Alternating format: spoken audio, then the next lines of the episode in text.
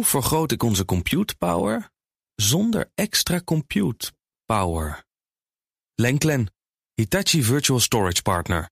Lenklen, betrokken expertise, gedreven innovaties. Tech Update.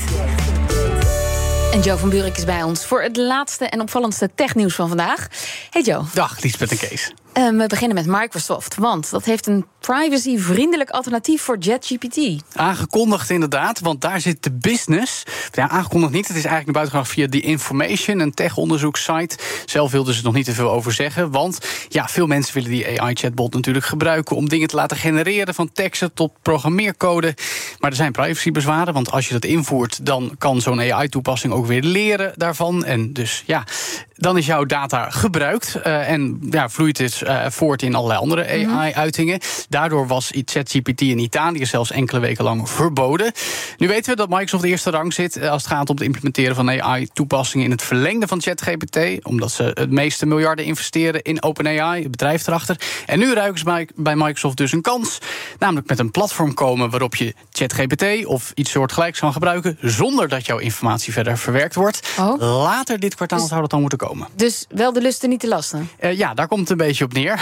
Ja. en het is, uh, ja, het is een interessante gedachte, laat ik zo zeggen. Maar, maar waarom doen ze dit? Ga, niet uit liefdadigheid, neem ik aan. Uh, nee, dit is vooral om de Azure cloud servers van Microsoft een boost te geven. Nou, ze zitten al in de grote drie samen met Amazon en Google. Maar Amazon is veruit marktleider qua cloud. Nou, we weten dat voor AI-toepassingen heel veel cloud rekenkracht nodig is. Dus ze denken hiermee business te kunnen scoren. De adder onder het gras, of eigenlijk in de wolken, want cloud, is dat het heel erg duur kan gaan worden. Aha. Volgens die information. Want als je nu ChatGPT Premium neemt, kost dat je zo'n 20 dollar per maand. De information zegt dat deze dienst bij Microsoft tien keer zo duur zou kunnen worden. En dus wordt het vooral voor bedrijven. Zakelijke toepassingen. Uh, vooral als we kijken dat er echt wel bedrijven zijn die ChatGPT willen gebruiken zonder dat privacy in het geding komt. Uh, sterker nog, uh, sommige klanten in het financiële dienstverlening zouden dit al proefdraaien. Morgan Stanley wordt aangehaald in het artikel. Dat zou al deze ja, privacyvriendelijke uitwas zeg maar, gebruiken okay. om ingewikkelde documenten te laten versimpelen voor medewerkers. En eerder vandaag in het Tech Update vertelde collega Stijn dat medewerkers bij Samsung geen ChatGPT meer mogen gebruiken. Mede vanwege die privacybezwaren. Okay. Precies. Ondertussen gaat Samsung trouwens wel verder samenwerken met Microsoft en de AI-chatbot in zoekmachine Bing in het toetsenbord van de smartphones verwerken. Dus dat gebeurt ook nog. In de tussentijd Lisbeth, mocht je nou ChatGPT met een goed gevoel willen gebruiken, kun je de incognito-modus gebruiken. Maar dan zie je ook niet de geschiedenis van jouw interacties en kun je niet makkelijk terugzoeken wat dat leuke recept ook weer was wat je vorige week gegenereerd hebt. Ik zat net te denken, schrijf het volledige script voor de Daily Move. Ja, nee, ja, dat, nou, dat moet toch elke dag opnieuw, dus dat maakt niet zoveel uit. Iets heel anders dan, want er is een eh, grote groep aangehouden in verband met drugsverkoop via dark web. Ja, dat gaat om tien mensen in Nederland en dat is echt nog maar het topje van een spreekwoordelijke ijsberg. Want in de VS, het Verenigd Koninkrijk, Duitsland en Oostenrijk onder meer zijn ook nog eens aanhoudingen gedaan in een internationale operatie. In totaal 288 mensen opgepakt. Okay. Melden zowel de Nederlandse politie als Europol. Vloeit voort uit een actie uh, vanuit het offline halen van Monopoly Market, een illegale marktplaats op het dark web. Dat gebeurde uh, in december van 2021 al. De Nederlandse verkopers die daarbij betrokken zijn, die tien dus, zijn geïdentificeerd en aangehouden, meldt de politie. Er lopen nog wel onderzoeken naar de identiteit van andere mensen die achter bepaalde accounts op de dark web plaats zaten. Politie heeft erbij ook nog eens 50 miljoen euro aan contant geld ingenomen. Okay. Ook wat virtueel geld, cryptovaluta.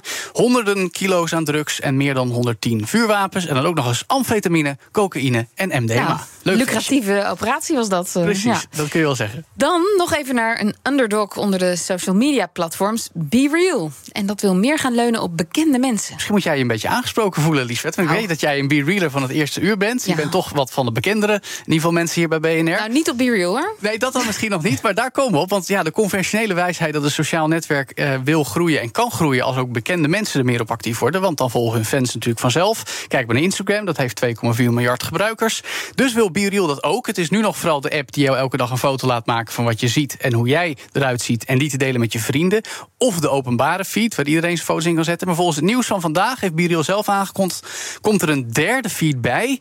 Real People, waarin je bekende mensen ziet uh, die dan ja, ja, de- ook dus hun foto van wat ze Ja. zien en hoe ze Maar eruit dat zien heb je al op. Instagram. Ja, Ja, dat heb maar je toch bij overal. dus. Ja, nou ja, goed. Ja, en, en juist, kijk, sorry hoor, maar heel veel van die bekende Instagrammers zijn juist bekend geworden. omdat ze heel goed allemaal hele mooie foto's Ja, van zichzelf kunnen photoshoppen. Dat is dus interessante, want het belooft dat die bekende mensen daadwerkelijk op zijn Be-Reals, dus hoe het echt is op dat moment, mee gaan doen.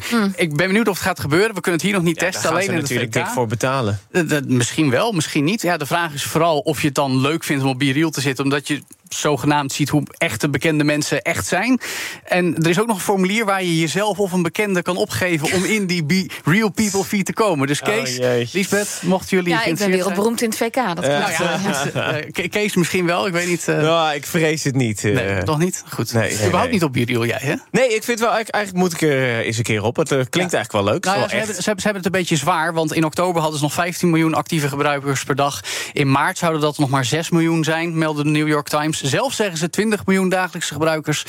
Maar ik denk dat ze nog wel heel wat Ja. initiatieven moeten bedenken om te blijven groeien. Ja, ik twijfel aan dat eh, nieuwste initiatief. Maar goed, eh, jij Ja? gaat het volgen. Ja, tuurlijk. Ik vertel. Dankjewel, Joe van Buurik. De BNR Tech Update wordt mede mogelijk gemaakt door Lenklen. Lenklen. Betrokken expertise, gedreven resultaat. Hoe maak ik van ons VMware-platform een on-prem AI-platform? Lenklen. NVIDIA AI Enterprise Partner. Lenklen. Betrokken expertise, gedreven innovaties.